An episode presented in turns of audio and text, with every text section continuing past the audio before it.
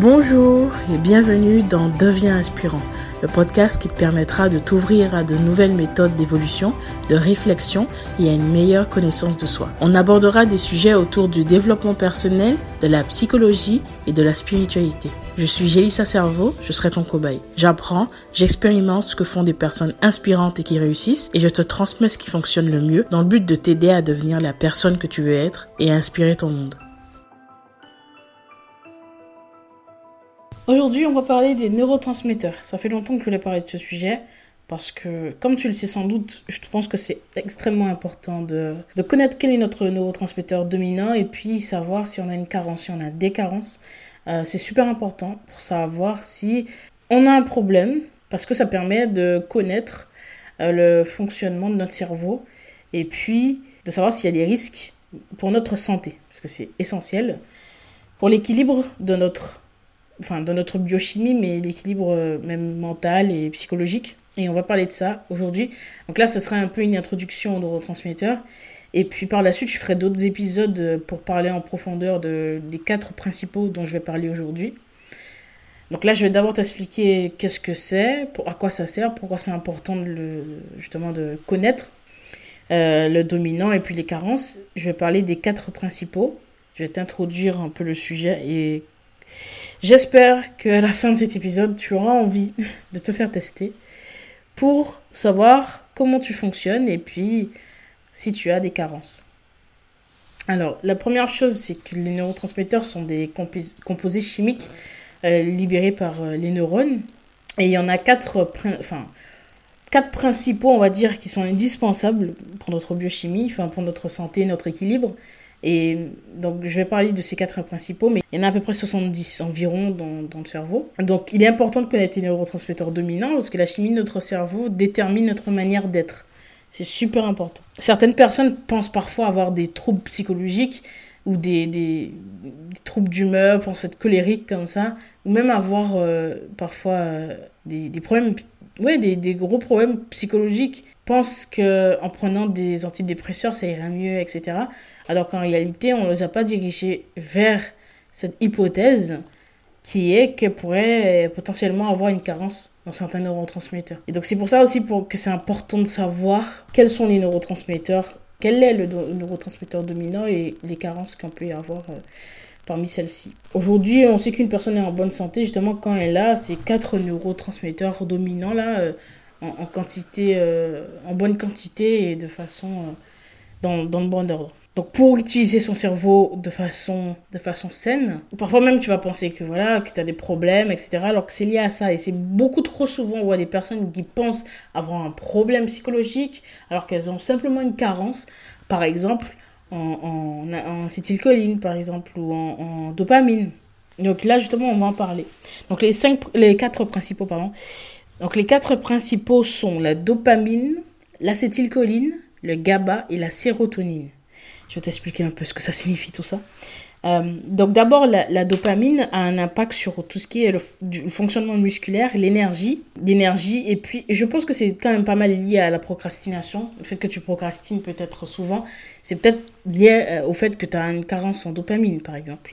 Et on sait que un manque de dopamine a, un, gros impact sur le fonctionnement, sur notre fonctionnement, sur nos, notre énergie, sur euh, notre capacité à maintenir des habitudes aussi, également. Et on sait aujourd'hui que la, carence en dopamine est liée à Parkinson, la maladie de Parkinson. Donc sur le long terme, on sait que les personnes qui souffrent de cette maladie ont euh, justement un, taux de dopamine euh, très bas, euh, une carence en dopamine, et qui sur le long terme peut avoir des conséquences très graves sur le cerveau et sur nous, sur notre corps, sur notre psychologie. Et donc ça se manifeste par souvent des envies de sucre. Et, assez souvent, des personnes qui ont cette carence, justement, vont, très souvent avoir envie de sucre, très souvent avoir envie de manger des friandises, ou pas, nécessairement des friandises, mais des choses sucrées. Et ça peut être des choses même... Euh, du, sucre comme ça euh, rapide, des, des, des, sucres raffinés comme ça. C'est une personne qui aura besoin de combler un manque d'énergie et comme elle voudra combler son d'énergie, elle va consommer encore et encore du sucre. C'est très souvent le cas. Et donc, si tu es dans une période où tu as tout le temps envie de sucre et que tu as du mal à trouver la motivation, c'est peut-être qu'il faudra aller voir de ce côté-là. C'est des personnes aussi qui ont une motivation en baisse et qui ont parfois un petit état un peu euh, dépressif, mais on va pas vraiment dire dépressif, peut-être déprimé un peu. Euh, voilà. Donc ça, c'est pour la dopamine. Ensuite, l'acétylcholine, c'est un neurotransmetteur qui est lié à la mémoire. Donc c'est très très important parce que justement, on manque d'acétylcholine ça peut euh, entraîner des troubles de l'attention, des oublis, des pertes, des pertes de mémoire forcément, euh, manque de concentration également, et les conséquences, les conséquences au maximum en tout cas, ça pourrait être Alzheimer, parce qu'on sait qu'il y a une corrélation entre euh, une carence en acétylcholine prolongée et, la maladie d'Alzheimer par exemple. Donc ça, c'est quelque chose qu'on sait aujourd'hui. Ensuite, on a le GABA. Le GABA est lié à tout ce qui est relaxation, voilà, la détente.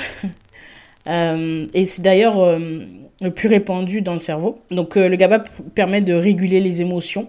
C'est un inhibiteur en réalité.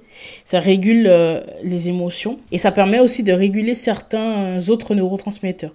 Donc une carence en GABA peut entraîner de l'anxiété, de l'angoisse, même un burn-out parfois. Et, c'est aussi pour ça que c'est important justement d'avoir le GABA en bonne quantité pour avoir aussi une une certaine stabilité émotionnelle. Donc si tu es quelqu'un qui est très anxieux, angoissé, euh, peut-être que tu devrais aussi aller voir de ce côté-là avant de te dire que tu as un problème, etc.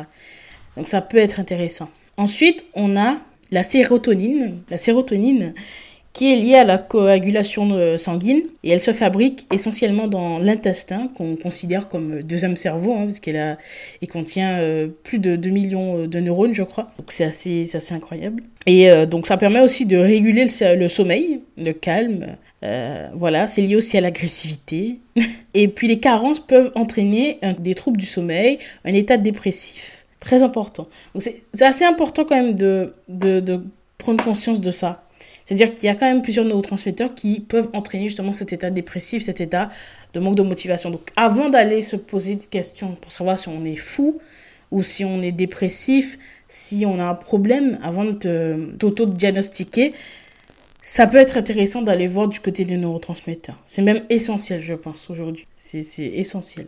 Euh, il y a deux autres neurotransmetteurs comme la noradrénaline et puis l'adrénaline dont on pourrait parler, mais aujourd'hui, je veux surtout parler des quatre principaux. Euh, parce que c'est vraiment super important. Mais je peux citer comme la noradrénaline, par exemple, qui est liée à tout ce qui est comportements sociaux, euh, euh, la libération de certaines hormones, le désir, le désir, tout ce, tout ce qui est pulsion, etc. Et puis l'adrénaline la, qui régule un peu le stress et qui stimule le, le système nerveux sympathique. Donc les excès peuvent entraîner aussi par exemple, euh, un mauvais impact sur les autres. Euh, si tu as des excès en, adrénaline, ça peut entraîner un, déséquilibre sur les autres neurotransmetteurs. Et donc là, j'ai beaucoup parlé des carences que ça peut entraîner, mais il y a aussi des problèmes possibles avec un excès. Donc on peut avoir soit une carence, soit des excédents.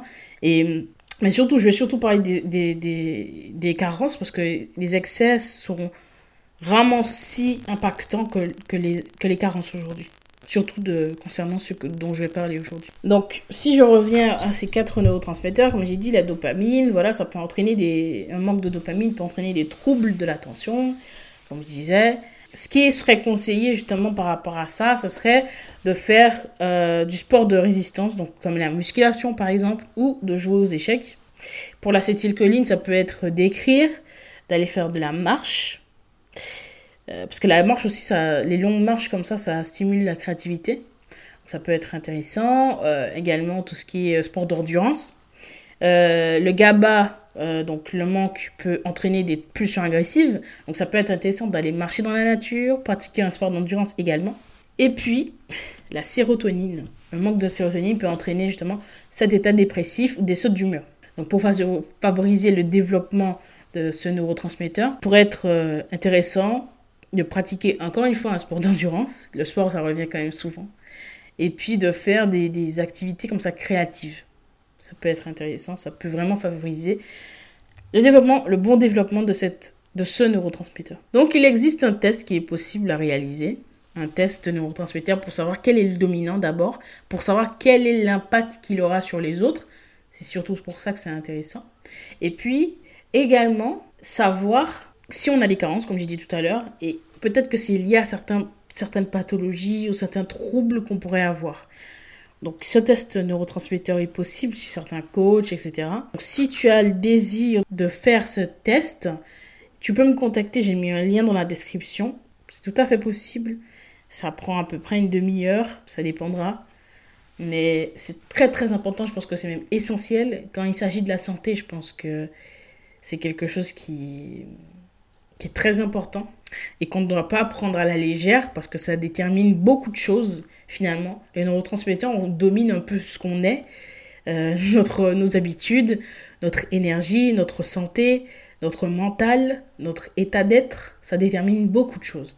Et en, en, justement en identifiant le dominant et puis les carences, les excédents possibles, on peut aussi mieux se connaître et savoir qu'est-ce qu'il y a à faire, qu'est-ce qu'il y a à mettre en place dans notre vie, dans nos habitudes, pour justement réguler tout ça. Ça permet de mieux se connaître et au, au, niveau du plan de la santé, tu vois, au, plan, au, au niveau de la santé, c'est même, je pense, essentiel en fait. Donc si tu as le désir de pouvoir faire ce test-là, n'hésite pas. Je mets un lien dans la description et puis je vais donner quelques exemples de, de, de troubles qui pourraient être liés à ces carences-là, tu vois. Comme je t'ai dit tout à l'heure, euh, euh, une carence en dopamine, ça peut entraîner justement cette maladie de Parkinson, mais ça peut également causer des troubles au niveau euh, des muscles, au niveau de l'état émotionnel. Et puis, on a trois grandes classes de maladies. Donc, j'avais déjà cité Parkinson, mais il y a également l'addiction, donc les addictions, également l'obésité. Le but est de trouver de l'énergie, donc forcément, on va puiser. Euh, va aller chercher de l'énergie dans la nourriture. Donc dans l'acétylcholine, une carence peut entraîner de l'arthrose, de l'ostéoporose et la sclérose en plaques. Au niveau du GABA, j'avais déjà cité l'anxiété et puis ça peut amener l'hypertension également et qui par la suite amène des douleurs chroniques. C'est pas agréable et les, les, douleurs chroniques peuvent être euh, réduites par certains euh, compléments que, qui sont possibles à consommer. Et puis, on a l'épilepsie et puis l'hypertension artérielle. Concernant la sérotonine, ça peut causer des troubles du sommeil, j'en ai parlé, euh, des besoins compulsifs de sucre et puis le diabète également, l'anorexie, la boulimie, une sexualité exacerbée, et puis encore une fois, on peut prendre des nutriments et puis consommer certains types d'aliments pour réguler tout ça. Il y a beaucoup de choses qui sont possibles à faire et je propose justement de faire ce test et puis à la suite du test, je t'explique exactement ce que tu dois faire pour réguler chacun de tes neurotransmetteurs. Je t'explique exactement ce que tu dois mettre en place. Tu as un plan d'action personnalisé en fait, exactement lié à toi et à ton test, à tes résultats du test, qui te permettront de réguler tes, tes, ton taux au niveau de ta carence. Ça permettra aussi d'être en meilleure santé, de te sentir beaucoup mieux dans ta, dans ta peau, dans ta tête également, et puis de mieux comprendre comment tu fonctionnes, tout simplement. Donc je peux réguler tout ça et éviter justement, et essayer de limiter toutes ces carences en, en, en connaissant euh, tes neurotransmetteurs. Comment fonctionne un peu la biochimie de ton cerveau. Tout simplement. Donc c'est super important, encore une fois, je le répète, et donc, si tu as le désir de pouvoir faire ce test, de vouloir faire ce test, n'hésite pas à me contacter. Encore une fois, le lien est juste en bas. J'espère que ça t'a plu, j'espère que ça t'a appris des choses. J'espère que tu feras ce test avec ou sans moi, hein, mais j'espère que tu le feras. Et puis, j'espère que ça t'a plu. Si c'est le cas, n'hésite pas à le partager à plus, au plus de... Si c'est le cas, n'hésite pas à le partager à toutes les personnes possibles, parce que c'est super important de le savoir et que ça peut vraiment aider beaucoup de personnes et améliorer la santé de beaucoup de gens. On se retrouve dimanche prochain pour un nouvel épisode. Devenons inspirants ensemble.